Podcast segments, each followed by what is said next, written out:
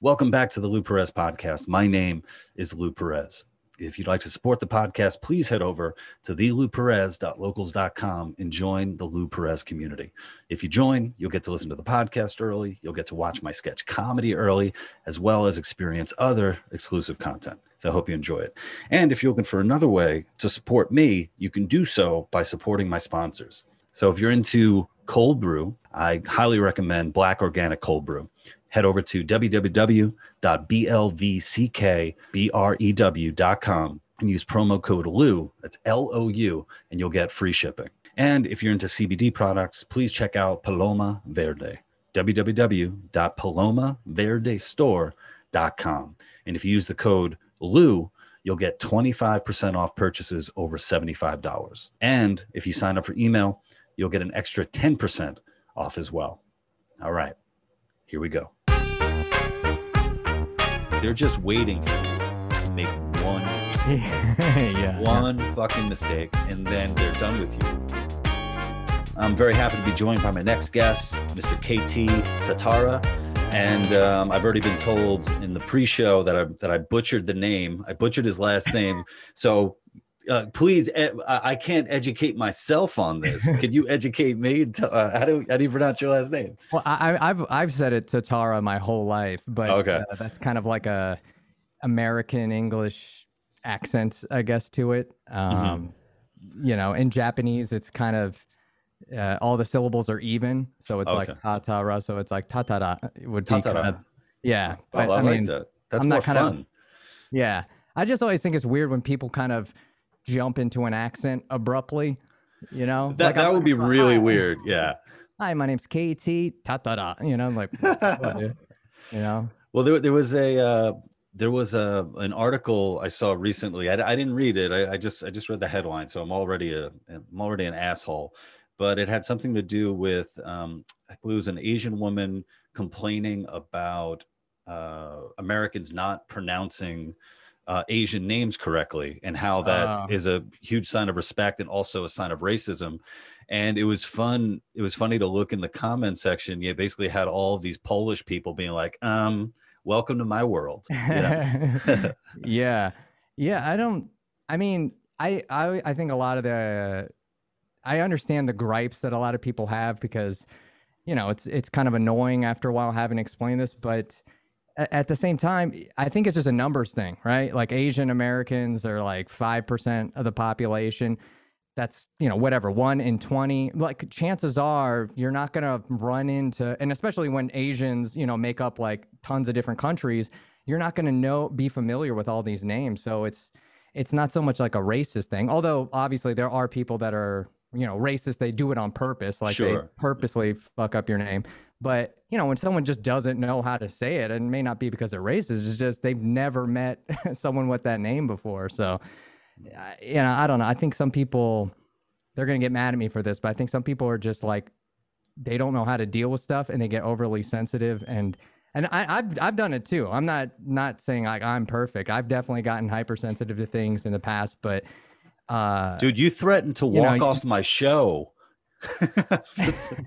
I did you- in the pre-show, ima- bro. I was like, if you can't get this right, You're out. well, you I'm know, outta it's just like people. You got to learn some coping skills, man. You're gonna run into people that just you know are gonna. It's gonna be annoying. Life's annoying, you know. It's- Right.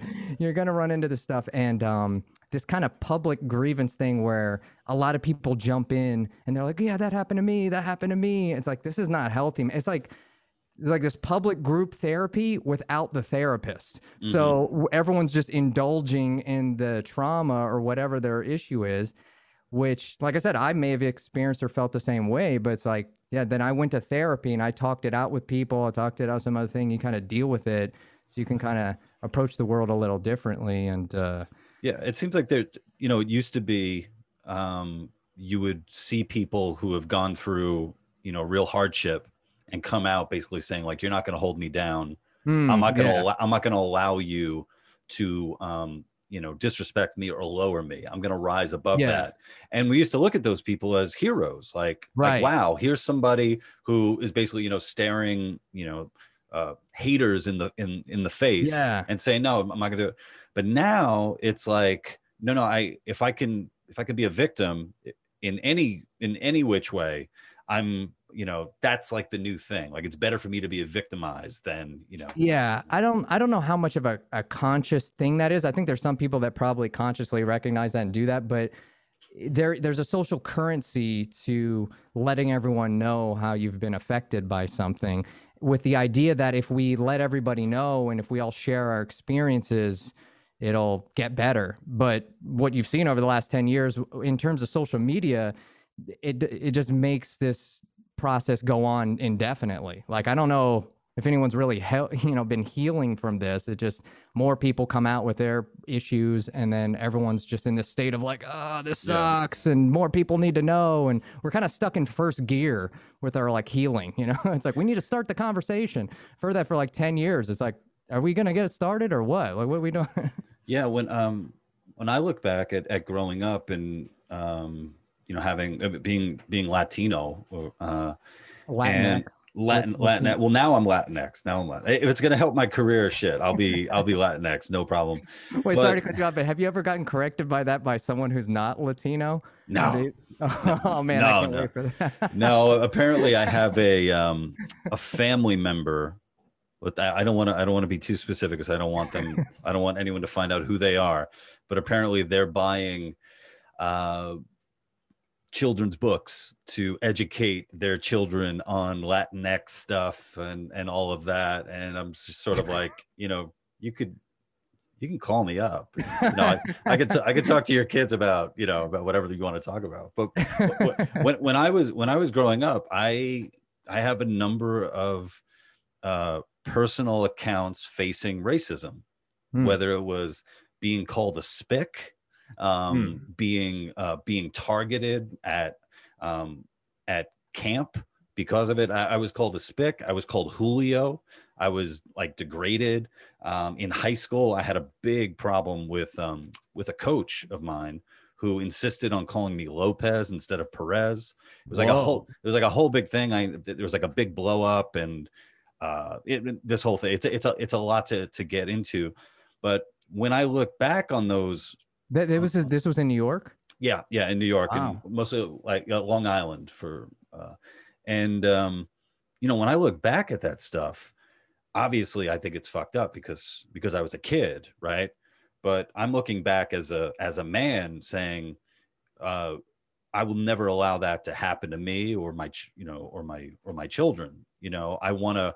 I'm not looking to. I'm not even looking to shame the person. I wish I can go back in time you know, with who I am now and you know beat the shit out of the out of the kids who who who did it you know to yeah. to take on the adults or the people in in um that were in uh positions of power who yeah. allowed it you know who allowed it to happen it's a um for me it's not like a oh i'm gonna i'm gonna c- kind of cr- uh, you know curl up and you know allow that to devour me um and and there were also uh, there were also uh, examples growing up too, where there were times when I allowed myself to um su- to succumb to that like yeah. you know i'm not this isn't happening because of my last name and you know people looking down on me blah blah blah. And yeah sure. you know at the end of the day like that that's just not going to to help you succeed or or to to move on or to grow or to get stronger you know so. yeah i think there's a like a confusion. I mean there's definitely people that are real dismissive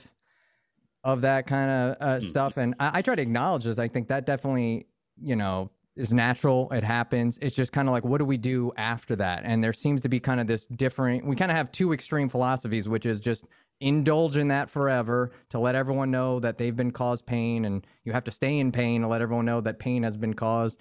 And then this opposite super insensitive side, which is just suck it up, you pussy, whatever. Don't be a right. bitch, whatever.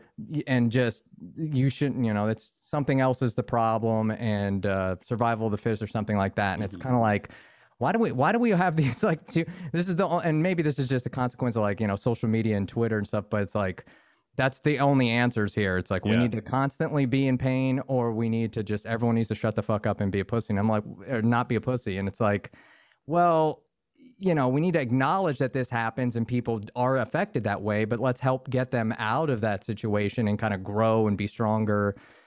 uh, you know, a- afterwards. And we're kind of missing that component. At least it seems like in like a lot of the social discourse and stuff, especially when it comes to comedy. I try to look through everything through the lens of comedy. It's the only thing I really care about. And all this stuff has gotten like intertwined with comedy, all this kind of like activism stuff in regards to like racial things and stuff. And it's just not funny, man. Yeah. It's just like it's corny and like lame to me. I'm you know, it's not that i've never had anything happen to me. Sometimes people say that. Sometimes people are like, oh dude, well, you don't because I'm half white, half Japanese. So people, oh, you you're half white, bro. You don't know. You never got. I'm like, are you kidding? You think I've never been called a chink because I'm half white? Like some racist out there is like, oh, no, eh, you're good. You know what I mean? Like they don't care. You know what I mean? Right. Like, they they just go not white. We're gonna say something fucked up about you. You know, it's like that. It's not that it's never happened to me. It's just that you got to find some coping and processing skills and, and to get through it. And I and that's why I try to make jokes addressing it, but then also like how to flip it around and be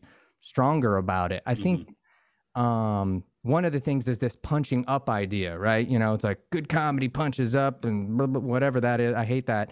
I don't understand punching up, punching down. There's no there's no punching. It's just jokes, Mhm. whatever direction.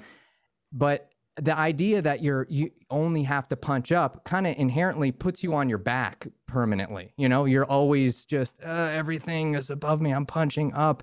You're never like flipping it or whatever. You're you're never in control of the situation, you know? And I feel like before the idea was always about like how do you get yourself you know, you turn it around like, oh no, you're punching down on me. No, no, I'm punching down on you, you know? Mhm. And maybe that sounds too aggressive, but you know what I'm saying? It's like, I feel like that's more empowering.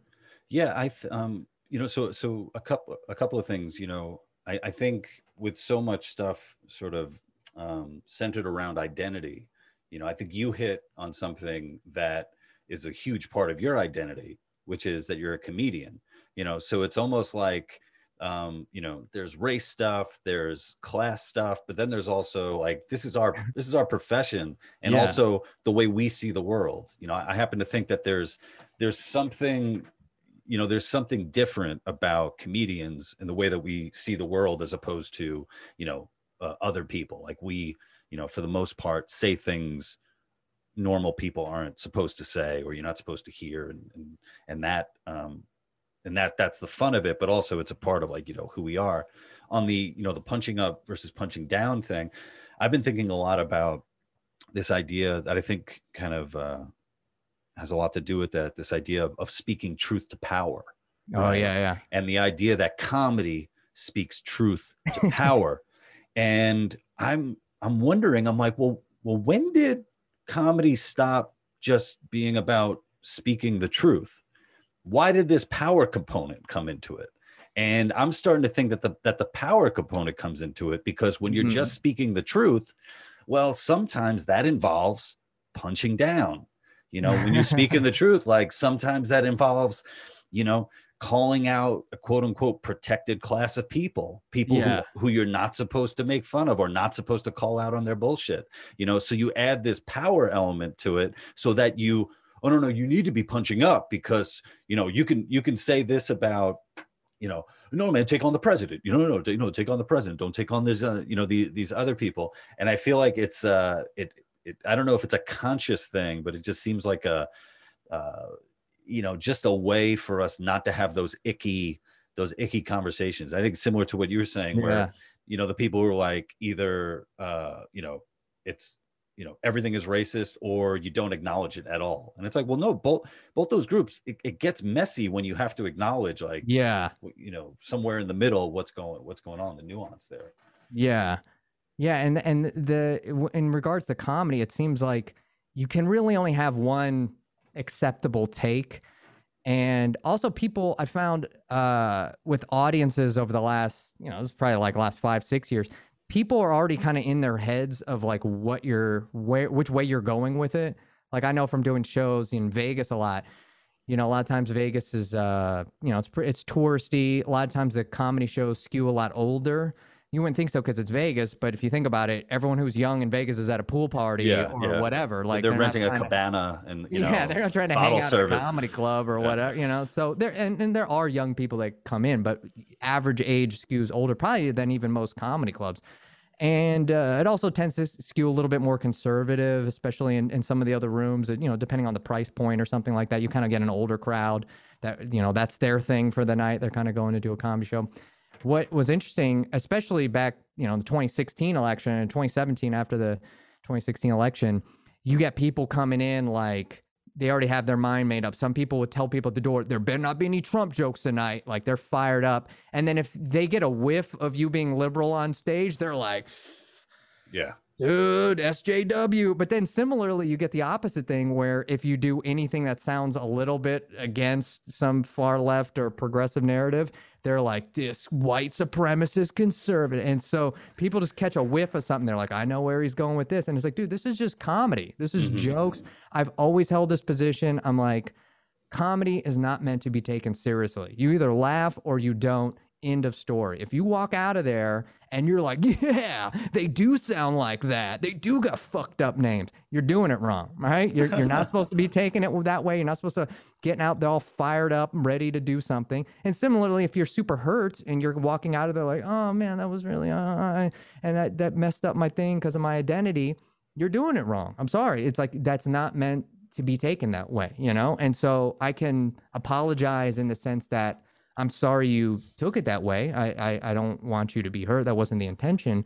But at the same time, it's like, how much responsibility does the speaker have and how much responsibility does the receiver have if mm-hmm. if we're going to hold people that are walking out taking a joke too seriously like a, a racial joke or gender joke or something like that and then they walk out of there and they start acting racist or sexist towards people. Like they're wrong. Uh, it's not the yeah. I, th- I think Bill Burr said something like that. He's like, nobody's left my uh left one of my shows and gone out and like you know committed a hate crime or something. Yeah, I'm paraphrasing, exactly. but because of something that that he said on yeah, on and then never and honestly, that's I don't think that's ever happened at any comedy show. Yeah, and so yeah. if we if we uh, if we accept that that would be wrong, right? Like we would all understand that the blame would go on the person. Uh, that committed something because clearly if you perform for 300 people or 15,000 people whatever it is and one person goes commits some hate crime it's probably that person's fault and not you know the speaker because everyone else didn't interpret that way. But similarly if someone walks out hurt and and they're upset and they're mad and you know they they feel erased or whatever it is then i think we have to equally say well this person's also interpreting it wrong. And you know i don't think we should be insensitive to that person. Just go ah you fucking pussy whatever. It's just try to explain to them and and kind of see where they're coming edge and go you know this is not healthy and not helpful and look at all the other people that didn't take it that way you know and that's mm-hmm. that's hard for people to like hear and accept you know well it's such a it's such a um i think one of one of the things about you know going to like a like a comedy showcase is for the most part i mean you don't i mean you you would people going there might know who the comedians are and that and that's great you know if you have like an audience that comes to see you in particular. Yeah. But for the most part i mean unless you're repeating something on your album you know they shouldn't know what the punchline's going to be. You know they shouldn't have like a you know it's, it's the job of the comedian to you know bring them over here and then you know, yeah, you know spin it. Yeah. um and uh you know, I, I sometimes I, I do wonder, you know, what are people, you know, what are people after when they go to a comedy show? Um, you know, in, in particular, like an audience. Mm. Uh, you know, uh, last night was the first time that I've performed stand up in over a year. Wow. Yeah, it's been over over a year. So the um before last night, the last time I performed stand up was in like March of 2020. Yeah. Um, it was you know right when kind of like the shit was was really hitting the fan. Yeah. Um, and I and a buddy of mine, um, he said, "Yeah, there's a you know I haven't I have a spot if you if you want it." And I'm like, "Sure." And I you know I kind of immediately said yes, but then but then after that I was like, "Oh shit, this is gonna be." this is gonna be this is gonna be horrible. I haven't done, you know, I haven't been up speaking in front of people. Yeah. Uh, and and also in that environment, in like uh, a closed room, you know, yeah, like yeah. Uh, with with everything going on. Oh, was it indoors in New York? It was now? indoors. Yeah, oh, it was. Okay. It was indoors. So, um, so I I got there and I spoke to to the host of the show. We introduced and I I said to her, yeah, you know, I haven't performed in over a year, and she gave me a look like because she books like professional comedians. You know, she books people with uh, who uh, who have performed. Let's let's just say, yeah. yeah. Um, and you know, here I was, and I was I was just like, oh man, I shouldn't have told her that at all. Like I I should. Yeah. I, I almost felt like, uh, you know, if you after like a like a like a bad breakup, like don't tell the girl the first girl you sleep with that that, that you're the that right. she's the first girl you're sleeping with. Yeah, yeah. Um, but it was uh it was in Forest Hills, Queens. It was a place called Dylan's, really nice venue. Um, it's like a, a restaurant, music space.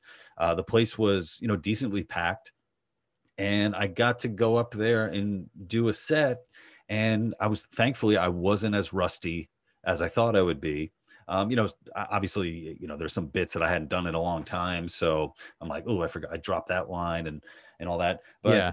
it was such, it was a really good experience because the audience wanted to be there, you know, right? And it was like it was a, it was an actual comedy audience that they wanted to to see live comedy, and with everything right. that, that that's been going on, oh, it man. was sort of like it's like you don't get that that often. So I, yeah, know, the comedians wanted to be up there performing, and the people wanted um, to to be seeing a, a live yeah. performance.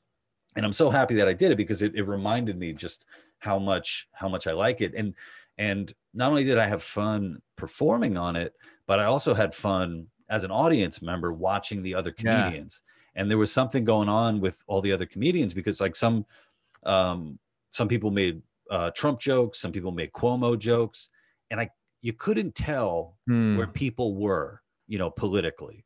You know the know? comedians, you mean? Yeah, yeah, the, the comedians. I'm, I'm, my my my one buddy did a set, and he's like, yeah, you know, I'm liberal, blah blah blah. But it's like, yeah, but you're a different kind of liberal. You're like a traditional liberal who's ready to make fun of stuff, and you know, yeah. and, is open. It's um, you know, old school 1990s, you know, sort of sort of liberal. That, yeah, that yeah, that's kind of like what what what he was doing there um but it was it was great and it was it was it, it, felt like i was it felt like comedy was was sort of back to where it was supposed to be where i spend so much of my time yeah. online i spend so much of my time online where jokes are divisive where jokes you know get can get you kicked off of a platform and here it's like no these are jokes to yeah. make people laugh so. yeah man i mean I, I just when people take these things seriously, I just always think of it like like people always go, oh, he's trying to get away with he's trying to pro, you know promote hate speech by saying it's just a joke, and I was mm-hmm. like, it doesn't jokes are not meant to be taken seriously. Okay, you wouldn't go to a, like a magic show and be like, he's trying to promote sawing people in half by saying it's just an illusion, right? It's like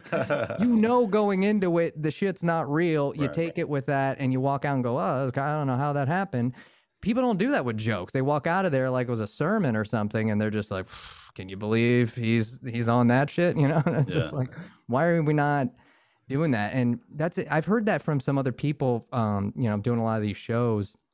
I did one back in September, um, uh, an outdoor show in LA. And uh, it was it wasn't that many people, but I did get that feeling that people just wanted to see something. People were just out and they were just kind of in for whatever you got, you know. And and it's kind of seen that way from a lot of the shows uh, that have been going on all over the place. I don't know in other states and stuff, but at least in LA, from what it seems like. And the, you know, I remember feeling this like about five years ago, five six years ago, that it seemed like there was a je- definite change. Probably started around 2011, to be honest. Like in terms of the crowds coming to comedy shows, it was kind of I don't know. Someone told me, it's kind of put it in this framework of like in the 80s, maybe late 70s, early 80s, when stand up comedy really started booming, people would go to comedy shows to hear what the comedian had to say. They wanted to hear a take that they mm. couldn't come up with, they never heard. They're just like, give me comedy. They go to a pizza shop, whatever. There's comedy all over the place because it was just a cool thing to go. And it was actually a perfect time for it because, you know, there's like four public channels, you know, PBS and three networks or whatever at the time a lot of people didn't have cable, and even if you did, it's mm-hmm. like 20 channels. So live entertainment, um, you know, was a great option for that. Uh, and then you know, politically, stuff that's going on, economically, all the kind of things going on in the 80s, and uh, you had kind of boomers kind of coming into making a lot more money. So there was this just it's just kind of perfect intersection of you have a bunch of people with cash and wanting to go do something and there's not that many other entertainment outlets for it and uh, you can go see live comedy you didn't care what they had to you know say or who they are you didn't really know like kind of like you're saying you don't know who the comedians are And then at some point over the last, you know, 30 years, it by 10 years ago, it turned into, okay, I don't I don't want to go see comedians I don't know or I don't know what they're gonna say. I want to I want to hear me reflected back to me. I I want to if someone gives me the div, you know a bad George Bush take or something, I'm out of here. You know, and that mm-hmm. somewhere in the 2000s and you know maybe post 2008, um, the audiences kind of really started divert, getting really picky about that, and then you know definitely after social media because everyone can kind of group to like this is your community yeah. this yeah, is your I wonder thing. if yeah I wonder if that's sort of like a um like a mark of specialization like where it in a hmm. in a similar way I'm trying to think of what what what would be similar a similar way would kind of be like uh, pornography where oh, okay. where like you know I, I guess there was a there was a time when you would go to watch porno in a you know in a theater and it would be like okay well this is what you got um this is these are the choices that, that you have here. But now, i think the original one was just looking in someone's house. I think that was i think that was the first round. Peep, yeah peeping tom it was basically do i know this person? All right i'm gonna go i'm gonna go see this person perform yeah, tonight. eight o'clock all right. Yeah. whereas whereas now i mean you know with with porn it's like okay, what are you into? Okay, you could basically spend your whole right, life just the categories. Yeah, yeah, just watching, you know, face sitting. Okay, that that's your thing. Okay, okay, we we right. have you covered. So, okay, well, what are you into? Are you you're into, um, you know, uh, you know, uh, absurdist one-liner comedians? What's the thing they dress the costume, the um, the furries?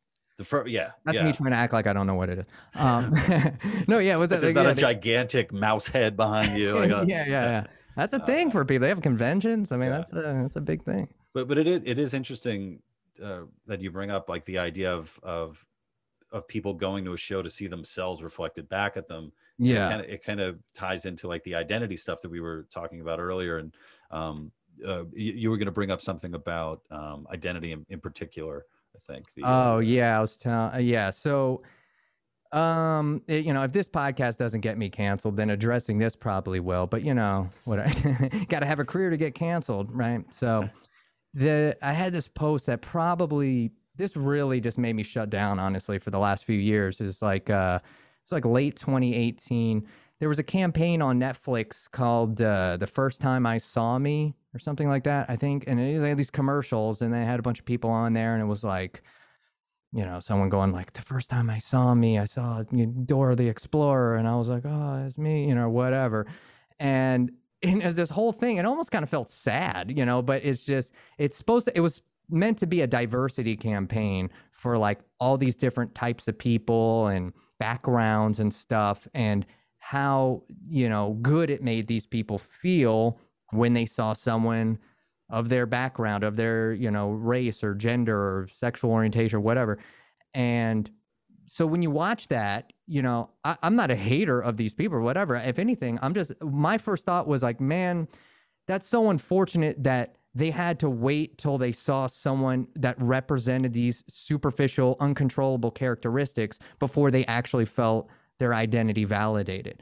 And so I kind of had this post was just saying, like, I just don't like this concept of, you have to see it to like be satisfied. Because like wouldn't it be better if we can at least strive for a uh, like a society or you know in terms of entertainment where you see yourself in people that don't have these characteristics? Because i think people when they think about their identity on a deeper level it really comes down to kind of like tone and temperament your kind of attitude how you walk through the world your kind of you know how you're perceiving things and when you think of it that way, that's a much broader thing. People of all races, you know, we all we all know someone who's like a, a jock and an asshole and super insensitive of any race, of any background, any you know, gender identity, social, uh, sexual orientation, whatever. It's like there's that exists. But then there's also people that are you know, just like little puppy dogs. And they're just, you know, they're super happy and excitable and they're friendly and they love everything. And they're just, they're so,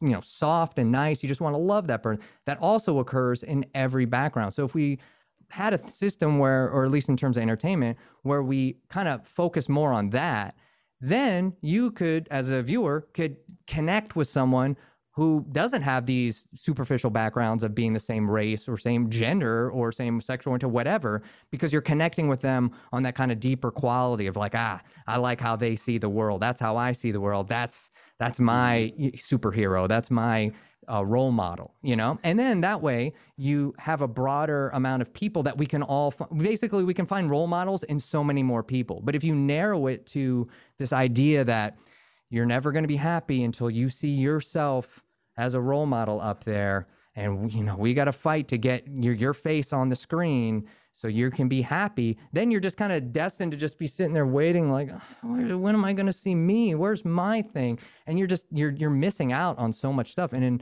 anyways i i'm kind of paraphrasing the thing but i mm-hmm. basically posted that on like facebook instagram a couple years ago coming up i guess on 3 years ago and I got lit up, man. People so I got so mad. A bunch of people uh, unfriended me, and I hate even saying that. It sounds so lame and corny. They unfriended me, but it's just these are all like liberal, progressive people. I thought I'm. Did, did they not? Did they not see themselves in you well, posting something they disagree? they disagree with. Yeah, right. Well, yeah, exactly. It's like the the funny thing is everyone that people that disagreed with me all had an anecdotal reason. They all just mm-hmm. said, "Well, when I was 10 years old, I saw this thing and I was like, "Oh, I had curly hair and everyone made fun of me at school and that was the first time I saw someone curly hair and then all of a sudden I felt cool and that was my thing."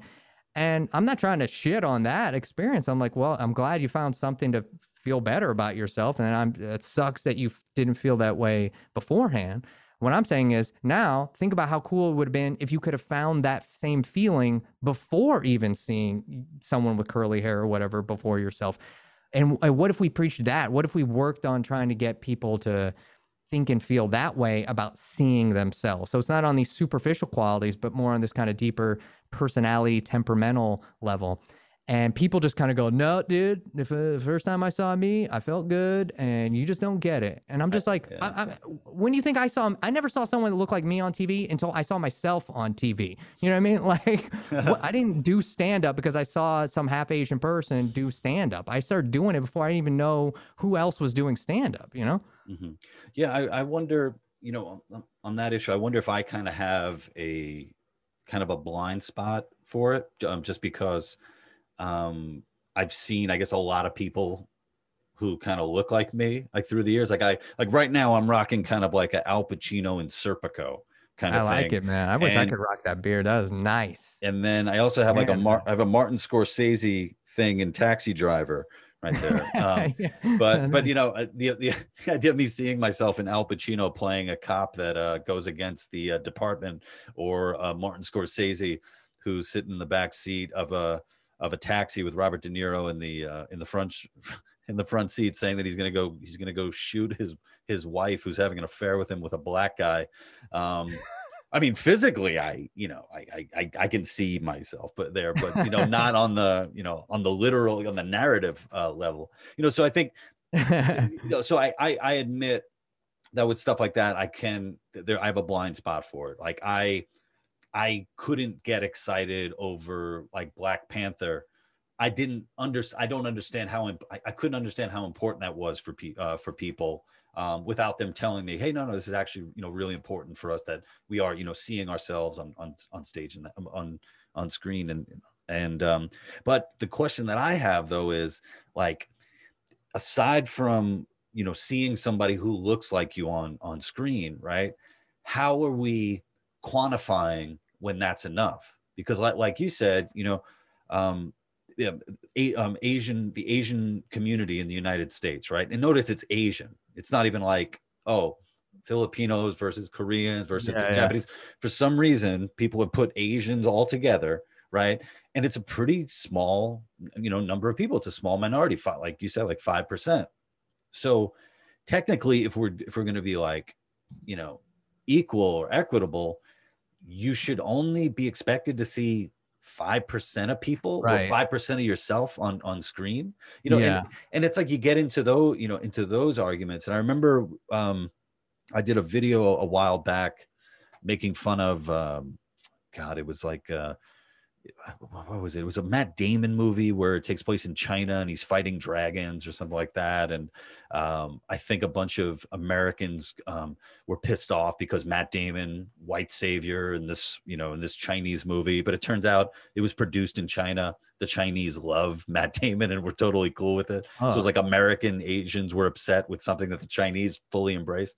Um, yeah. and, and and part of it was doing research about like the demographics and representation versus um, versus populations, and it turns out like Black Americans were represented about the. Uh, I mean, they might be a little bit more. There might be a little bit more representation in film and TV than compared to the population.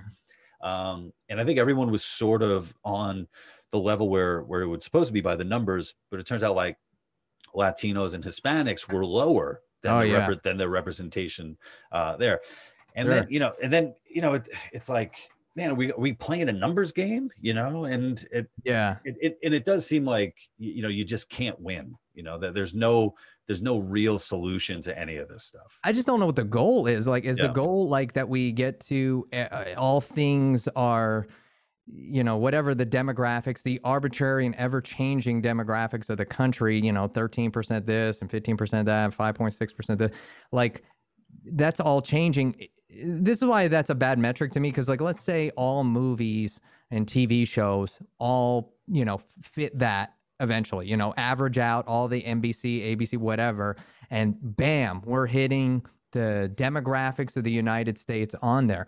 That doesn't mean racism isn't happening. If anything you've kind of you know made it harder for you to determine if racism is happening because you've constructed this idea that if we achieve this racism isn't happening. So and and if anything you might have more of it uh, happening because like you said you know if you have the that's why i've always been against the kind of seemingly kind of quota situations because i just kind of you know did the math not even making an asian joke about it. But i'm like if asians are 20 you know 5% of the population roughly give or take and that encompasses all asian types you know, or countries than uh, for backgrounds, let alone I'm mixed. So technically, I'm like part of this 2% of people that are racially mixed. I actually kind of tried to do the breakdown of it.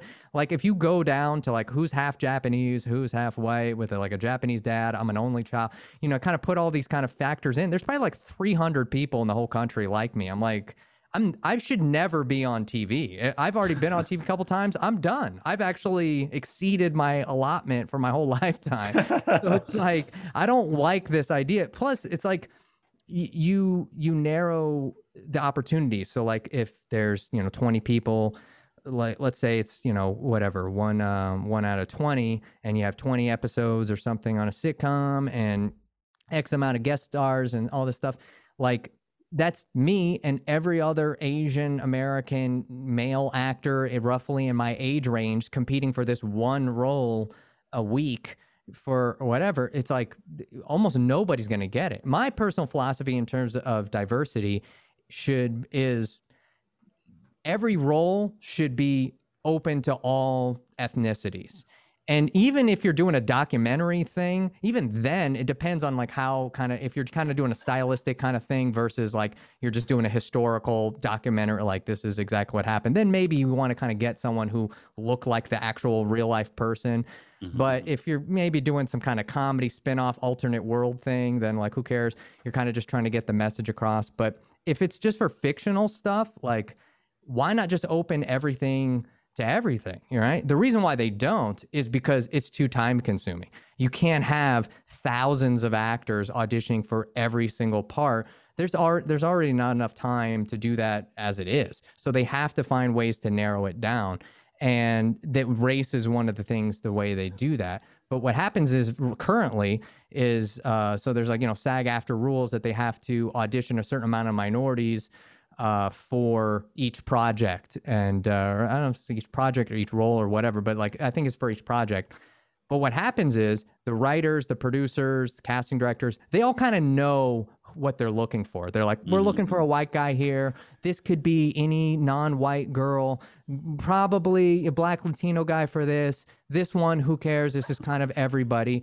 And they kind of already have that figured out. They audition everyone. And I can speak from personal experience, and I, am sure a lot of uh, non-white actors in LA have had this happen, where you basically go to audition for something and you're auditioning for like one of the main roles, like a lead in a sitcom or a Mhm. film. And you're like, oh, this is awesome. Oh, this thing. And and maybe it doesn't have a race in it, or maybe it does, but you're like, all right, maybe they're looking for a different option. Maybe they got a, you know, they want a different flavor for this. Cool.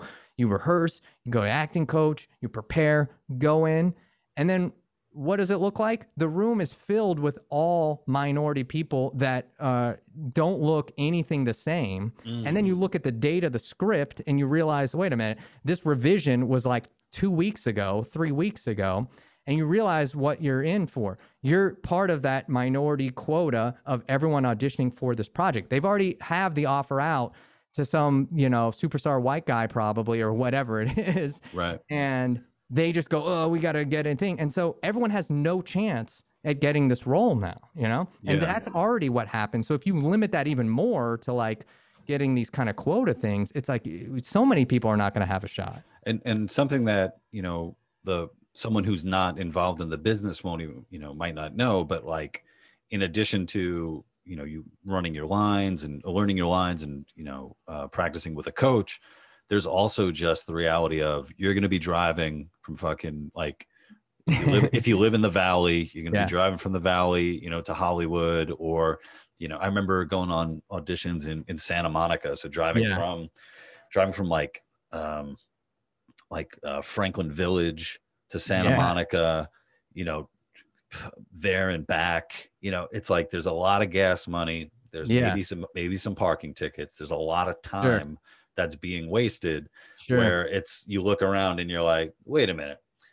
I'm an asian dude. I'm a you know half asian dude. Over there's a an indian guy. Then we got like an obese black guy. And then it's like do they not know what they want? Or oh Yeah. i get it. Yeah, or you know the scenario that you just described. It's sort of like Yeah. a, you know this is the It checklist so many times, and it's really not a good feeling because you know you're just kind of, you know, they're kind of figuring out a way to, uh, you know, play by the rules, but really. eh, you have a shot in the dark. Now, I'm sure there's some story out there of somebody who was in that situation and they actually got the part. But that's like a one in a million shot. That almost never happens because they already have it figured out and they're trying to fit this quota. And that that's why it's it's a tricky thing because you do want to have you know opportunities for you know different types of people and roles that's why i kind of go back to the temperament and tone thing i think one of the you know the kind of racist thing that happens with kind of casting and whether it's writing or casting personally i think it's more in the casting and producing minds because they're the people that kind of see everybody and kind of do a lot of the filtering um, people say it's the writers and eh, that's part of it but that only means the writer has to explicitly write, oh, looking for half Asian American or whatever person. I'm saying, like, well, what if the writers and producer people just were able to look at that and go, okay, what are- what are we really looking for? Are we looking for someone who's tech savvy? Are we looking for someone who's aloof and just ditzy? Are we looking for someone who's like a jock and like a meathead? And you think about these other qualities that if you, if you're not racist, you actually know they exist in all areas, right? There's Mhm. Asian meatheads, there's ditzy whoever. Like so but I think what happens is in the casting and producing world, they actually have a narrow narrow mindset, and they only think they can't see that. They're just like, oh, I've never seen an Asian meat, uh, you know. And so you, the only way you do come uh, circumvent that is if you actually look so like you have to come in like the rock or something like that and then like oh okay we get it now you're a muscle guy and it's like well you don't you wouldn't have that same emphasis for like just kind of regular jock white guys right if you see like a fraternity or something like that like not everyone there they're all broy guys right but they're not all super muscly Mhm. meatheads so i'm just trying to expand the idea of thinking of what types are out there you know Yeah. And I wonder too when it comes to um, you know, the stories being told. Um, Hmm. and um, I had a, a friend of mine, Brian uh, Torres Day. I don't know if you know if you know Brian. But he's a, he's a comedian as well, and we were talking about stories and representation as well. And he's um, he's Chicano, so his, parents are from Mexico, and you know, talking about there's like you know there's really interesting stories to be told, you know, from you know from those cultures. And it seems like anytime though, it- it's like is is the way to get re- more representation in Hollywood? Do you have to like tell the immigrant story? You know, like the first generation, like I am Oh, a yeah. first generation, blah blah blah. Yeah, yeah. Here is my story, as opposed to, um, you know, as opposed to, yeah, here's like you know a rom com, and Yeah. everything happen, everything that happens in a rom com happens, and I just happen to be, you know, this ethnicity, and they Yeah. were, they were cast. It's it seems like there's there's so much with the identity stuff bottled up in uh really needing to see yourself and your story as opposed to Hmm. like oh that's a guy who looks like me but he happens to be playing oh just like a cop you know Yeah. Yeah, that's a good point. I guess yeah, with the writing there are there is that story element of like uh th- that is lacking in terms of like, you know, ethnic minorities where they are stuck in first gear with this like immigrant, my parents are an immigrant and then oh, I grew up eating weird food and I got made fun of and had to translate for my parents. It's like it's like I've heard that my whole life. Like it's just kind of I don't want to take away from those stories. I, I don't want to be I want to be clear here. Like those still exist people like those that's a real part of life i, I don't want to not have those we just need to add to the profile here like because especially living on the west coast i didn't even really think about this i grew up in northern virginia outside dc uh, i moved to la in 2003 i didn't really con- ever think about this but there's so many like third fourth fifth generation asians latinos and stuff out there people that aren't really in this first generation narrative, right? And and that was one of the first things I realized when I came out. I was like, why?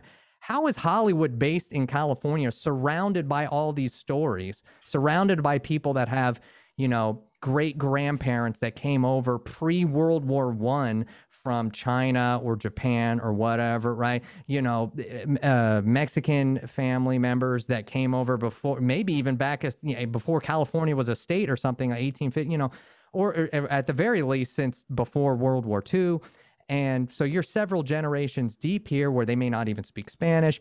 And to me, these stories are, more interesting because if your your goal is to like combat racism and, and things like that, and you're in your head, you're like, there's all these racist white people in Idaho or wherever, then no, getting them uh, more experience or getting them to see that there's all these other stories that exist in the country, I think also would help kind of break that down a little bit. But if they kind of keep seeing like, oh, this funny foreigner story, it's very easy for them to kind of dismiss it and just kind of go, eh, yeah, whatever, we get it. You don't speak the language, whatever. It kind of almost indulges in their their racist uh, ideas, you know. And I'm I'm I was just amazed by that with like, especially with the Latino stories.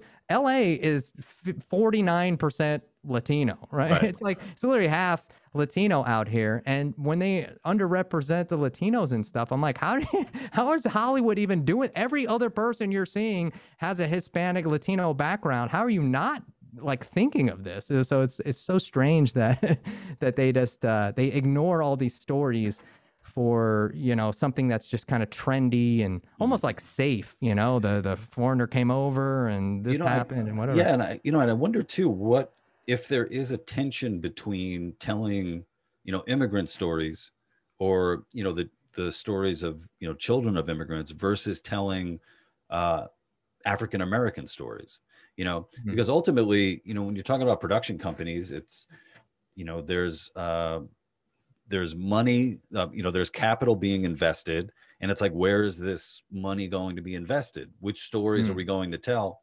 and i wonder you you know i don't, I don't know I'm, I'm it seems like there's a there's there might be a tension there where it's sort of like um you know have you know african americans been given their due when it comes to like the silver screen when it comes to tv shows? Because you know uh, you know you start seeing stuff like oscar you know oscar's so white and stuff. Oh, and yeah. and when i when i see oscar's so white being uh uh you know being retweeted by uh people who aren't black i'm like what are you guys talking about what are you guys do? what are you guys talking about? Who do you think you are in this situation who do you think you are in this situation you know? Um but i don't know that was just something i uh that sort of came to mind.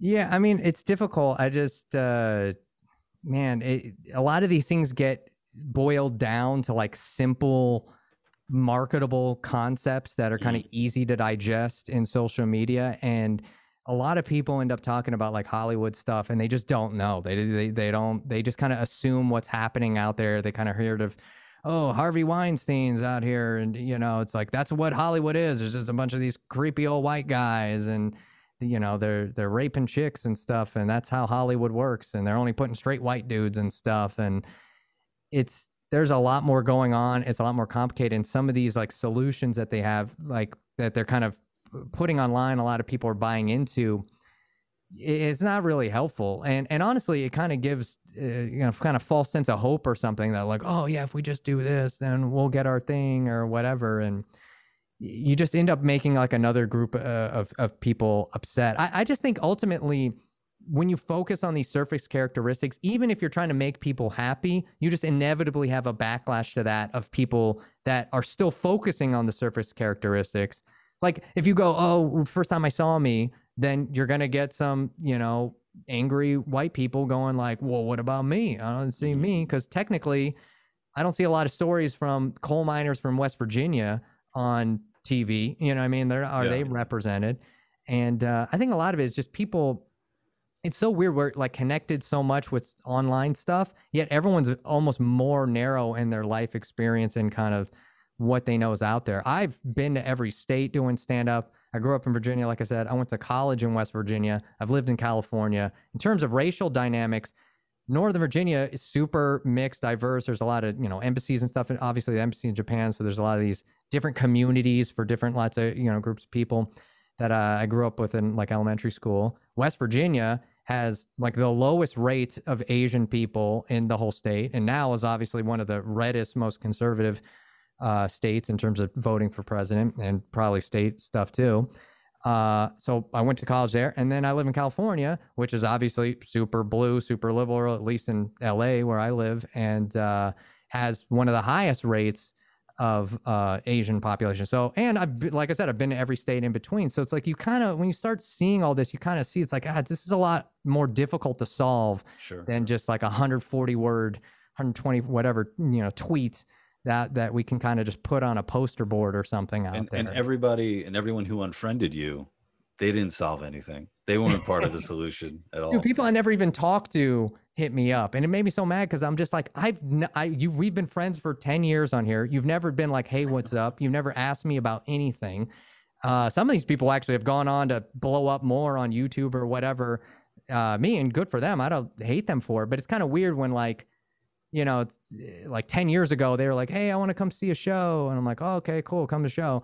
And then now they're like some popular person in, you know, there's some social media darling with the, all the progressive stuff. My, uh, and then my, I post that and they light me up and I'm like, you're not my friend. Like my, my favorite is when somebody who I don't know, I've never met, I've never had a conversation with says, you're better than this. Oh God, I'm better than this. What the?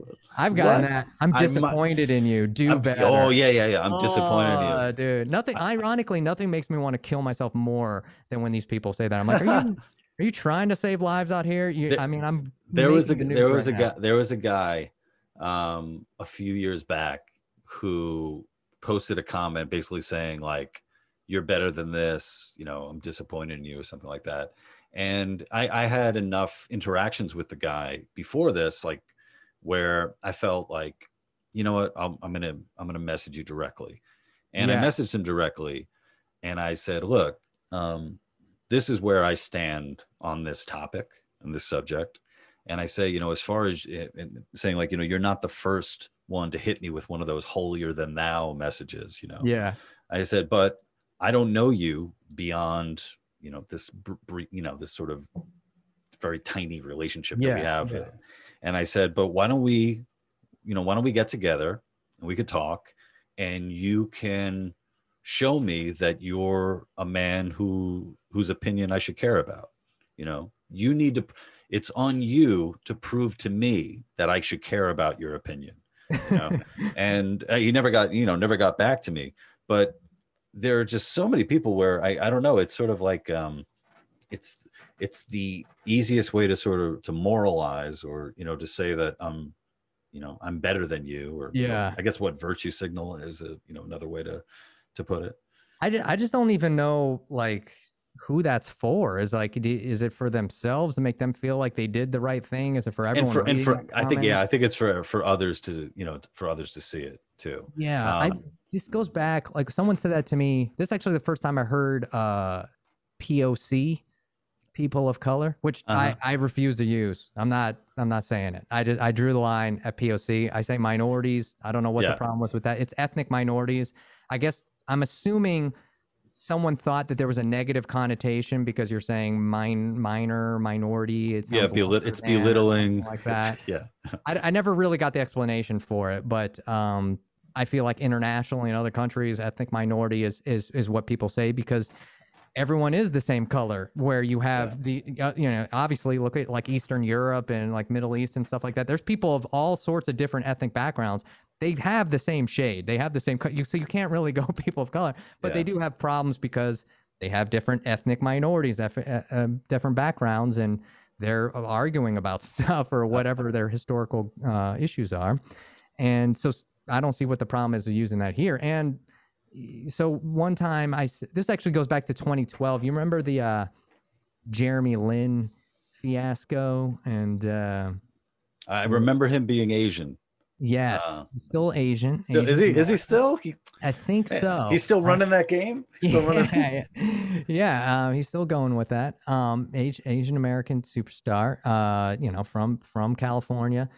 Um, he basically what happened was there was a headline on uh, ESPN.com at two in the morning that said. Uh, so basically, he started. You know, the Knicks were struggling. He became a starter. Blah blah blah. They win like seven games in a row. They get to 500, and then they lose. And then everyone was like, "Oh man, they lost." So the headline online says, "Chink in the armor, turnovers cost Knicks seven game win streak or snap seven game win streak or whatever." Right? And then there's a picture of Jeremy Lin like diving for the ball, um, in the thing. Right now, I saw that and I laughed. And because I was like, oh god, like someone's gonna get fired for this. yeah, like, an editor. uh, Yeah, copy attention. editor is definitely going to be uh, losing their job. Yeah. Yeah, right. It was on at two in the morning for like 20 minutes. People started lighting them up on Twitter, whatever. And then it got taken down. More people saw that in the backlash that occurred the next day with everyone going, Can you believe ESPN did this? And I'm like, if this is so toxic to read, why are you sharing it? Like, way more people saw it in the aftermath than actually saw it probably during that, that 20 minutes on there. And so I posted a video about this. The last time I, I made vlog videos about this because I, I got so lit up and it was just super annoying. Like, uh, but basically, I was saying like, you know, I was trying to take the position of, of being like charitable. Like, what if this guy who wrote it, which turned out to be uh, a Latino guy, Hispanic guy, I'm I'm not sure. I don't know what the what he was going by at the time. This is Mhm. 2012. So were we saying Latinx, Latino, Hispanic? I don't know, but Well, he definitely. I, I bet he doubled down on whatever the fuck he was because he's like, "Yo, I need, I need some protection right now." Well, that wasn't cool back then. So Right. like he it was like a young intern guy. He posted it. Now the problem is with headlines is people have written, you know, cheeky pun intended headlines. So when you see that and you see that picture, it's very easy to connect that and go, they did this on purpose. And I'm like, maybe they did, but what if, what if this guy didn't? What? Because if you're familiar with sports writing, that phrase is kind of an old cliche that has been used a bunch of times. I know this from following sports and watching this. Like, if you just Google "chink in the armor" and then, you know, 2007 Patriots defense or Shaquille O'Neal free throws 2001 or something like that. Like, it, it's been used in like a lot of things. So I go, what if the guy wrote this was just thinking of, hey, the turnovers were the chink in the armor that cost them the game Mhm. and he didn't even pick the picture. He just wrote the article. Someone else put the picture. Maybe that person's racist, but he it like wouldn't it be crazy? Wouldn't it be a good sign if he was actually not seeing race so much that he didn't realize he was doing something racist? Like he, he Yeah, was so it- not thinking of the racist implication. A lot of people You know I uh, it, are incapable of imagining that there might be a person out there acting in good faith who has no idea of the racial components of something Right. like that. Like, for example, someone saying like, um, you know, monkey on his back or something like that. And Oh, yeah, there, yeah. there are some people like you would say monkey on his back, and they would be like, oh shit, that's racist. But then other people be like, wait, I don't get it. Why? Why is it racist? Right, yeah, and then you need to explain it to them, and they're like, "Ooh, that is racist. That's gross. Yeah. Why did you just put that in my head? I don't Yeah, know. I don't. I don't want to think about that." Yeah. Um, And I got so I got in an argument with some people because I look, I wasn't making a claim of if I knew the guy was racist or not, or the intent or not. Um, maybe it was. He ended up getting fired. Jeremy Lin was interviewed about it. He was just like, "Look, you know, I think we should just move on." And he accepted the dudes. Apparently, the kid who did it was like some 18 year old, 19 year old intern. He apologized. He's some like supposedly some you know nice Christian kid that was like just super sheltered, never even knew that this was like a insult or something like that. Apparently, a lot of Asian groups got mad because you know they're like this term has been thrown around as a way to get away with saying it without saying it. Now, I never encountered this as a kid, but apparently uh, in California, where there's a lot more Asian uh, high, dominant high schools or a lot more a bigger Asian population than like where I grew up, that was a kind of common sneaky insult. Like, no, no, I'm not Mhm. saying it. I was just saying chink in the armor, bro, chink in the armor, whatever. So I was like, okay, I could see why people are triggered and offended because you see that you're just like, what the fuck? That's like Yeah. the playground insult of my childhood, and they're just putting it on the website. So I understand why people are upset. I was just trying to call for like, okay, you know, someone someone's gonna get you know reprimanded for this, fired. It's obviously somebody should have thought better in this situation to go, guys, let's not put this online. Uh, and so there's definitely something, you know, someone needs to be held accountable for that.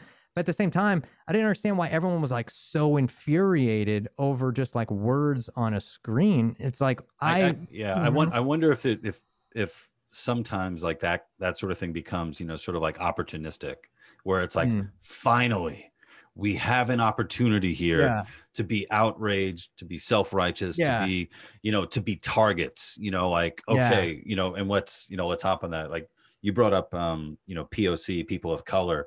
oh, and yeah, I have yeah. I have a theory about people of color. I, I think that it's oh, you do. it yeah, I, I think the reason why it came about is because um, if you say you're a person of color, it's your way of appropriating black pain, historical pain, without actually having to be black, without actually having to Oh. go through it. You know, so Or like people that are non-black, you saying I'm a person of color. Yeah you know so I, Yeah. like I, I you know i grew up in queens and like i said you know on the on the playground i mean you know uh the the the, the playground the you know in my childhood uh, you know if you will i was Yeah. called a spick i was you know targeted i i you know all this uh, all this shit that i had to deal with Yeah. and you know to grow up in queens and and like hear like a like an indian kid or a pakistani kid saying yeah me and black kids had the same struggle i'm like what the fu- I'm like, what the fuck are you talking about, man? Yeah, there is something kind of insulting a little bit where you try to like equate your issues to obviously people that have a much deeper, different history than uh, you know whatever your more recent. It, it happened. I, uh, a, a few years ago. I was at a mic, and the comedian who went up before me was like a, um, like a, a- an Indian guy with like long hair, kind of kind of effeminate, like an effeminate Indian guy, and he was trying to do this bit. And you know, sometimes like people, yeah, you, you know, people will will will try to um, will give you like a little anecdote from their life, but you're like, that didn't happen. Oh, shut yeah, up, yeah, yeah. shut up. You- You're trying to make this bit a bit in your life. Right, and right, right, a- right. and he brought up the police. You know, he's yeah, man, you you know how the police talk to us. You know what I'm saying? And there was like a black, like another black comedian in the front Oh row. no! And then when I got up there, I'm like, I, I basically called him out. I'm like, what the fuck are you talking about, man? I'm like, dude, I'm more likely to be shot by a cop than you are. Why don't you sit this one out, dude? You know, I'm not the one, you know, it's like statistically speaking, I'm more likely to get my right. ass kicked by a cop or shot by a cop than you. Don't don't, don't try to don't try to get in on the struggle. You know? Yeah, yeah, yeah. Yeah, there's I think that's a consequence of this this collective externalization of identity. It's not Yeah. just me and my identity, but my identity exists in everybody else and all these things and you know, we have this shared thing and you know like we're all you know my your pain is my pain and stuff and We're, but we're being held down. Well, it's also if I'm in if um if I'm in pain, if I'm a victim, then there's no way I could be victimizing you. So we could be friends, you know. So I don't have to account Oh, for right. anything. I don't have to account for anything. You know, it's like you know. I, I mean, I'm, you, you know me well enough. I think people need to account for what they actually do rather than you know some you know collective. uh Yeah. Well, that, that's what I got lit up on is like because I wasn't toeing the party line uh, on the Jeremy Lin take, which by the way, my whole argument was is let's just let Jeremy Lin's lead tell us what to do. And he Mm-hmm. was interviewed and he was just like, yeah, you know, I accept his apology. I think it was a mistake and we should move on. I mean, he had a real, like, just strong kind of, you know, measured uh, response to it. And I was like, all right, Mhm. well, let's go with that. He's uh, so, Yeah. the target of this and let's follow his lead. And people didn't want to do that. And then people got mad at me for saying like that, you know? Well, well, that's really, and, and that's actually, you know, a testament to how mature he was uh, and Yeah. is, and also the the type of guy uh, he is. You know, th- there was, a, I think it was probably like a, a few years ago where, um, I guess Jeremy Lin had some some braids in his hair. He was wearing braids while playing. Oh, okay. I, I hope I'm getting Like this cultural right. appropriation. Yeah, so he would no, Oh. he was um, another basketball player, an African American basketball player, called him out on cultural appropriation. Oh boy. But then it turned out this guy, this same basketball player, had a tattoo of Chinese writing on his skin. Ah. So Lin, so so Lin was basically like, "Look, man, I'm cool with you tattooing, you know, these letters on your skin. Oh You wow. know, like we're all we're all good." Uh, so I think that that he seems like a like a really uh, you know, like I said, like a mature guy, a cool guy, and and, and also you know, you're talking about this happening all those years ago. It's sort of uh, you know, I wonder if that you know if that poor kid who's now a man uh you know if he if he tries to get a job if that's going to come back to haunt him like are people going to be like no when you were an 18 year old intern you Yeah. used the term chink in the armor so now you know you can't be an editor at teen vogue yeah, I you know, wonder so where that guy is. Yeah, he's he's, he's got to be 27 or something now. Yeah. Like, what has he been doing? I mean, it would be.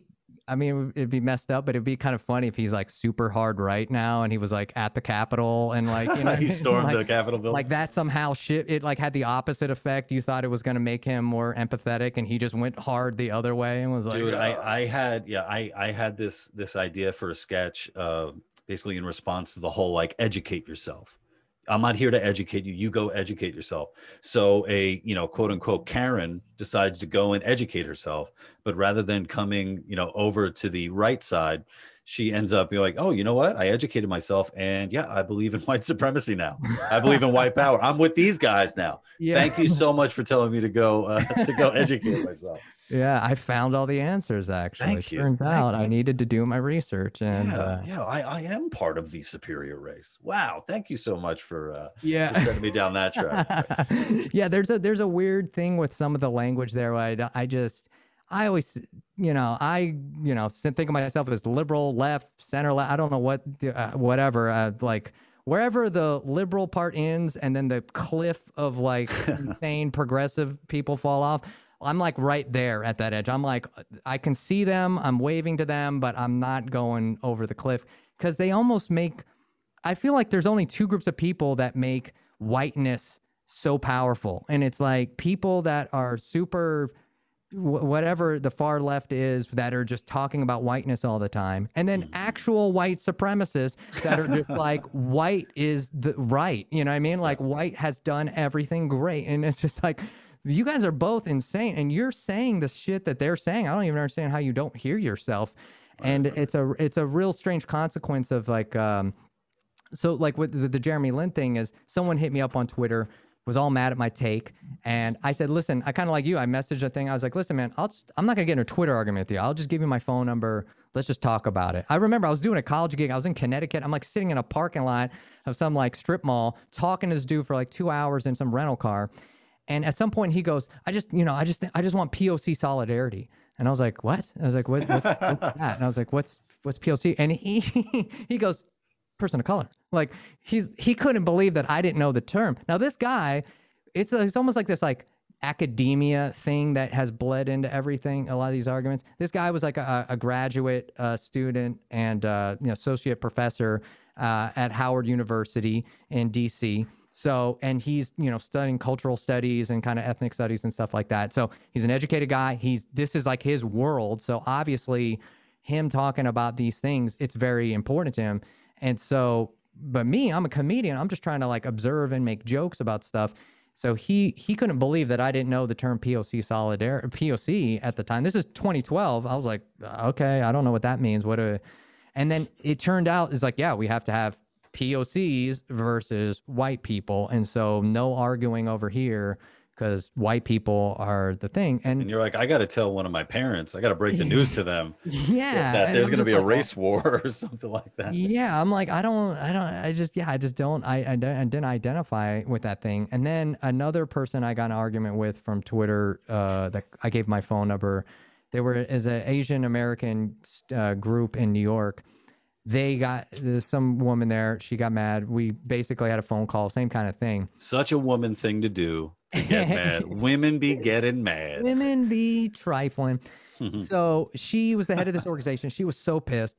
And so same thing. I gave her my phone number. I said let's talk about it. And we had this conversation. And i i kind of figured out where we actually where the opinions diverge. Because we had agreements on like obviously there's racist people. Obviously there's fucked up things happening. Obviously there's diversity issues all this. But where we diverged is how to handle smaller grievances you know microaggressions or things like that. And she her philosophy was we have to lay the hammer down. She this is a quote. She's like we have to lay the hammer down on all instances to smash racism. And i just like don't i'm more of like a appropriate resources kind of thing. It's like if someone says something mild it's like you tell them to shut the fuck up that's the end of it you know you don't need to bring in the cavalry for like one small thing and their philosophy was this idea that these small events eventually contribute and grow into bigger events. So we need to squash all the small events. I think the reason why they do it is more it's easier to squash those small events than it is to tackle a bigger problem. So Yeah, and and you know her, you know the metaphor. You know, need to hammer down on this. You know what they say. I mean, when all you have is a hammer, everything looks like a nail. right, You know, and I think there's a real, there is a definite problem with um, the um, how you know depending on how fierce the response is to something. You know, so like earlier we were talking about, you know, mispronouncing somebody's name, right? yeah, Now, if you if you're the type of person where you just meet somebody and they mispronounce your name and then you lay the hammer down, it's Yeah. like pe- people are gonna be like, "You're out of your fucking mind. Yeah, you're fucking crazy." Um, yeah. and it's I think not effective either. no, no, it, it- exactly. You know, where where it would be something like, well, actually, it's pr- it's pronounced like that. Oh, wow, I, I didn't know that, Mhm. that that's how it's pronounced. Is this how you're pronouncing it? Oh, that's really cool. Thank you so much. I, you know, Right. that that how how cool is that? I, I think you know, um, I think the the divide that that that you describe, sort of like you know left of center or liberal, and then the cliff.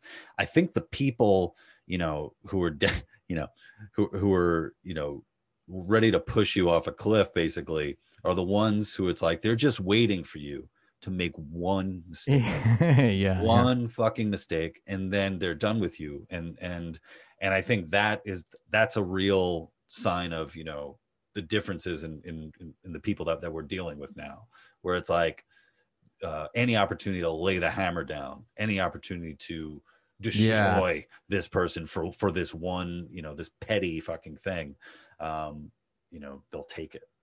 Yeah, yeah, and especially with like back to entertainment comedy, it's like I don't know why they apply this stuff to like comedy and jokes and and kind of entertainment stuff. It's like you, it's a lot of it's just arbitrary and it's kind of trends. I feel like the left is obsessed uh, obsessed with trends and the right is obsessed with traditions, and so there's always a pull to go back to some kind of traditional thing on the right, but the left is just kind of always spiraling into some new trend that's somewhat arbitrary. It's it's like impossible to keep up with Mhm. because it's like I always say it's like with clothes. It's like, you know, like, hey, skinny jeans are in, baggy jeans are in, plaids are in. It's the summer of, you know, pastels. It's like it's just always changing and you just you're almost never going to be right because someone's going to come along and then go, actually, that's not cool anymore. And you're like, oh shit.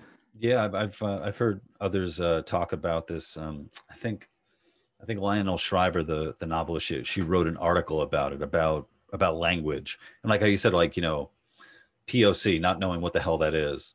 Well, then now it's now it's BIPOC, a BIPOC. You know Right. that that comes out you know two weeks ago, but now you're you're supposed to know it. And what it what it does is it's a way to show that you're in the group, that you're in the know, that you- Yeah, yeah, that yeah.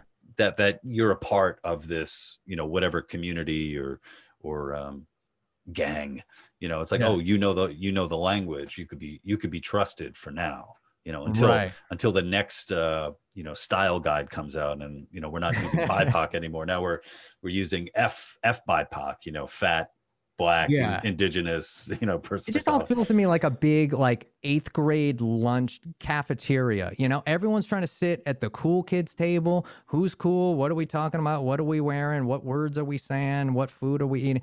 And it's like everyone's just kind of like am i am i still in? And and hollywood's like exactly that and it's always been like that but it's just gotten really amplified because of the social media like you can really show it constantly. And so it's just like i'm i'm one of the cool kids. I'm saying the right thing. I'm part of the thing. And i'm just I don't. I mean, I have a disagreeable personality. I guess Jordan Peterson's test would probably tell me.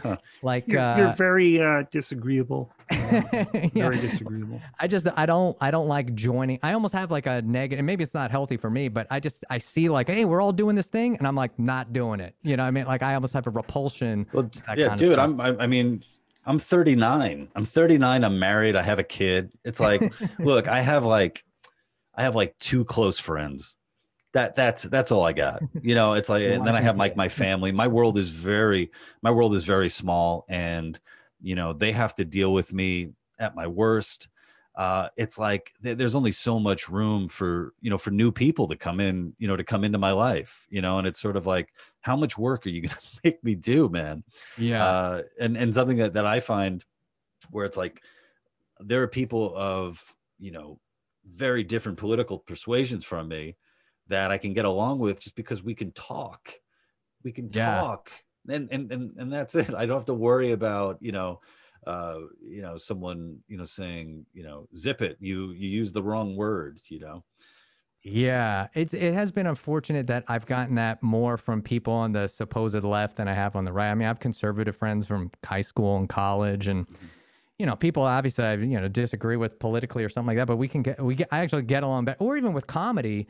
I've done shows in you know Indianapolis and Idaho and wherever where I was I'm I wasn't holding back. I wasn't like pandering to some conservative audience or something there. I was saying what you know what I wanted to say, but the response I would get was something like, uh, "Hey man, I don't I don't I don't agree with everything you're saying up there, but you know you did a good job that was funny." And I love that kind of compliment because I'm like, "Cool, like." I'm, you listen to me. Maybe we don't agree on this thing, but you were able to just t- listen, laugh, or not, and we just we go home and that was the night or whatever. That doesn't really happen with a lot of, you know, I've done shows in like Echo Park or Silver Lake or.